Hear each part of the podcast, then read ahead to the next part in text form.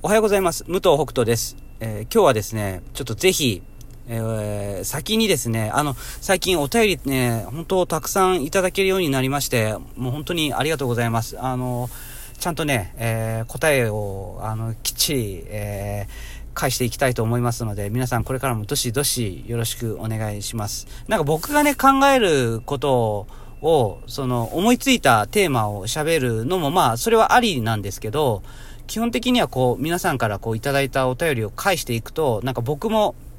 いろんなことをね、また、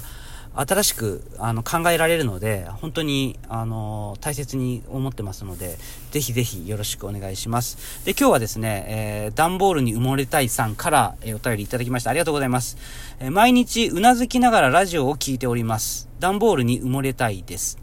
決算に追われ、なかなかご報告できなくて申し訳ございません。まずは私の失敗談をお聞きください。失敗談なんですね。はい。えー2月1日より一通り作業ができるベテランパートさんから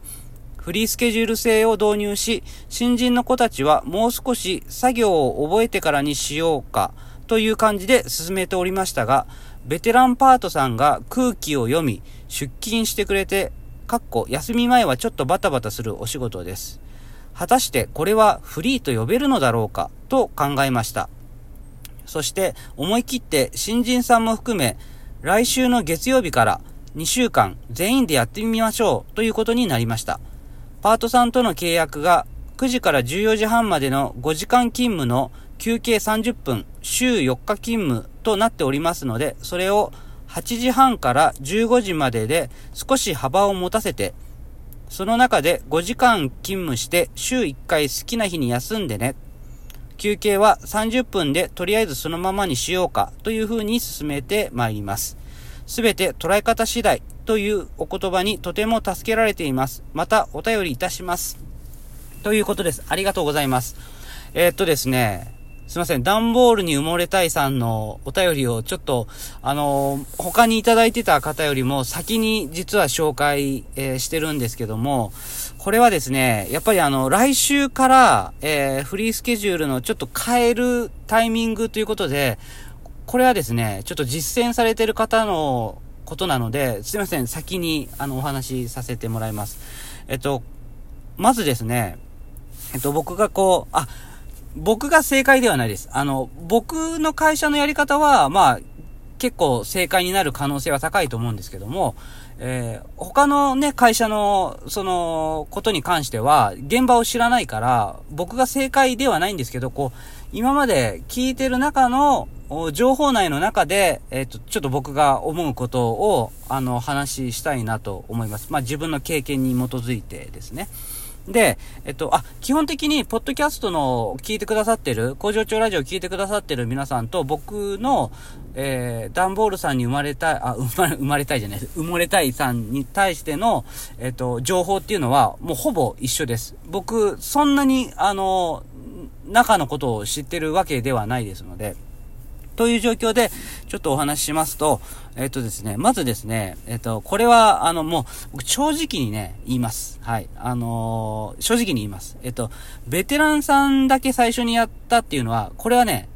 あの、あんまり良くないと思います。えー、何が良くないかっていうと、平等じゃないからなんですよ。あの、平等、え新人さんとか、年齢とか、何にも関係なく、平等であるルールっていうのが、いい。なんでいいかっていうと、使いやすいんですよ。そっちの方が。みんなが。あのーどうしてもね、うん、人と違うと、いろんなことを気にしちゃう。えー、こう、その気にし方っていうのは、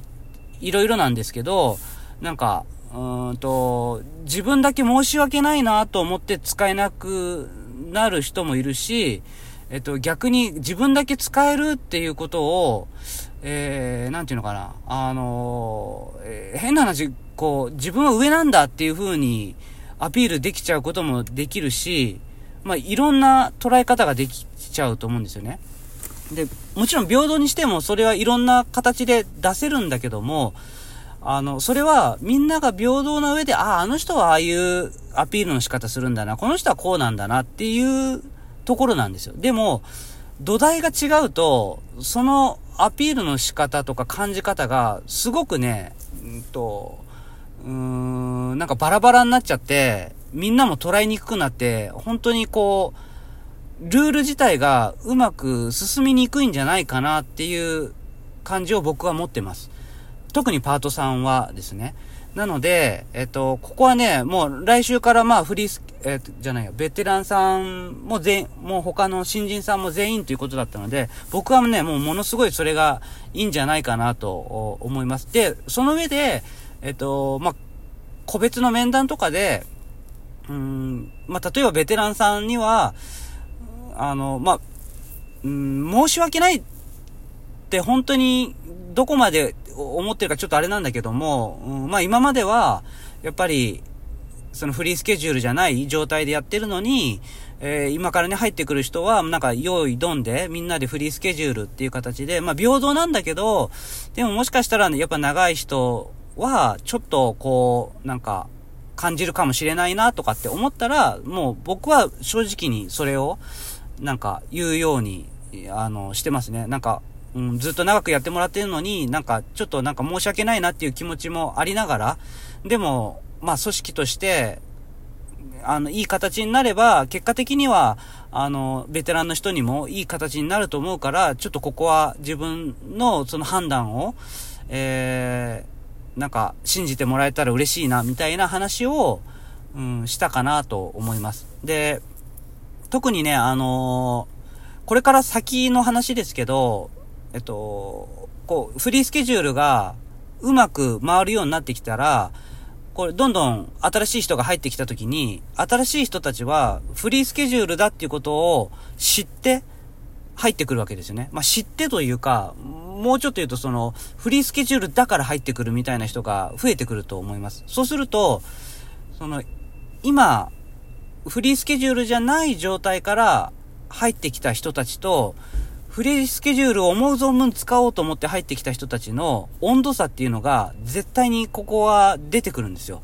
でも僕はそれでも平等にやっていくし、ルールにのっとって、うん、あの、物事を基本的に考えていく。まあ僕たちの時になったのは、やっぱりフリースケジュールの後に入ってきた人たちっていうのは、もう本当に、本当に思う存分使うから、あの、昔からいる人からすると、いや、とは言っても、フリーとは言っても、それは、みたいな感覚が出てくるんですよ。だけど、いやいや、フリーで決まってて、何でも自由ってなってるんだったら、それは、それを思う存分使ってる人を責めちゃいけないっていうふうに思うので、だから今回、あの、スタ、来週スタートするところで、えっと、日数とかを段ボールに埋もれたいさんはちゃんと決めてるじゃないですか。あの、週4、週5、5働けるけど、4日勤務かな。で、休憩はとりあえずそのままでとかっていう、このやり方はすごくいいんじゃないかなと思います。ちょっとずつ解除していくっていうのは、僕はありだと思いますね。あの、僕らもその、解除していくっていう形でどんどん緩くしていきましたので、やっぱね、あの、1回、まあ、2週間だけ試そうっていうやり方で、もちろん、あの、で、ダメだったねって言って戻すっていうのは、ありなんですけども、それはね、なんか、大きいことをやるときは結構それい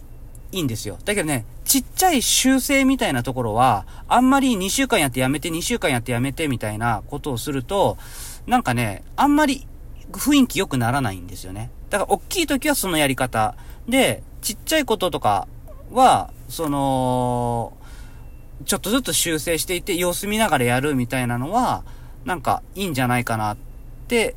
いいんじゃないかなっていうか、むしろそういう風にした方がいいような気が今はしてますね。もしかしたら前、ちょっと違うことではね、違う意見言ってるかもしれないなって思いながら今ちょっと話してるんですけど、うん、ただ今回のこの段ボールに埋もれたいさんの、ちょっとね、ベテランさんからやって、で、ちょっとうまくいかなくて、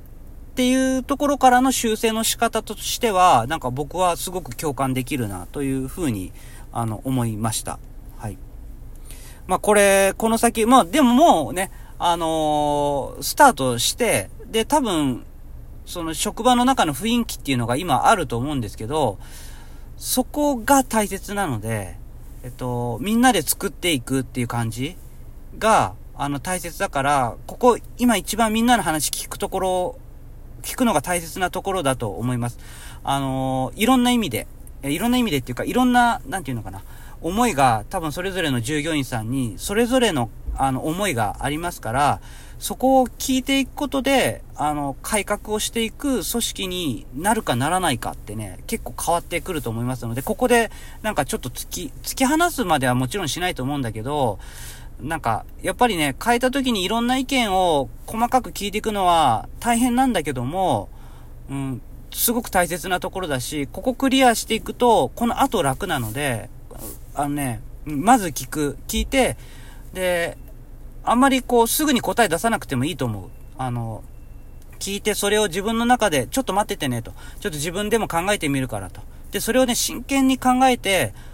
あの、やってれば、それはみんなにも伝わるはずだし、で、最終的にどうするかっていうことをね、伝えれば、あ、やっぱりちゃんと考えてくれてたんだと。それが結果がね、あの、皆さんが思ってたようになるかならないかとは別のところで評価っていうのが絶対あると思いますので、もうとにかく一歩を踏み出したっていうのがもう、もうこれが大成功ですから、はい。えー、頑張って続けて、あ、続けるっていうかフリースケジュールを続けるっていうよりもこう、話を聞いて変えていっての繰り返しをやることは絶対プラスになると思いますので、はい。えー、よかったなと思います。ということで、えー、皆さんも、えー、段ボールに埋もれたいさんをみんなで応援してくれたら嬉しいなと思います。では、また明日。バイバイ。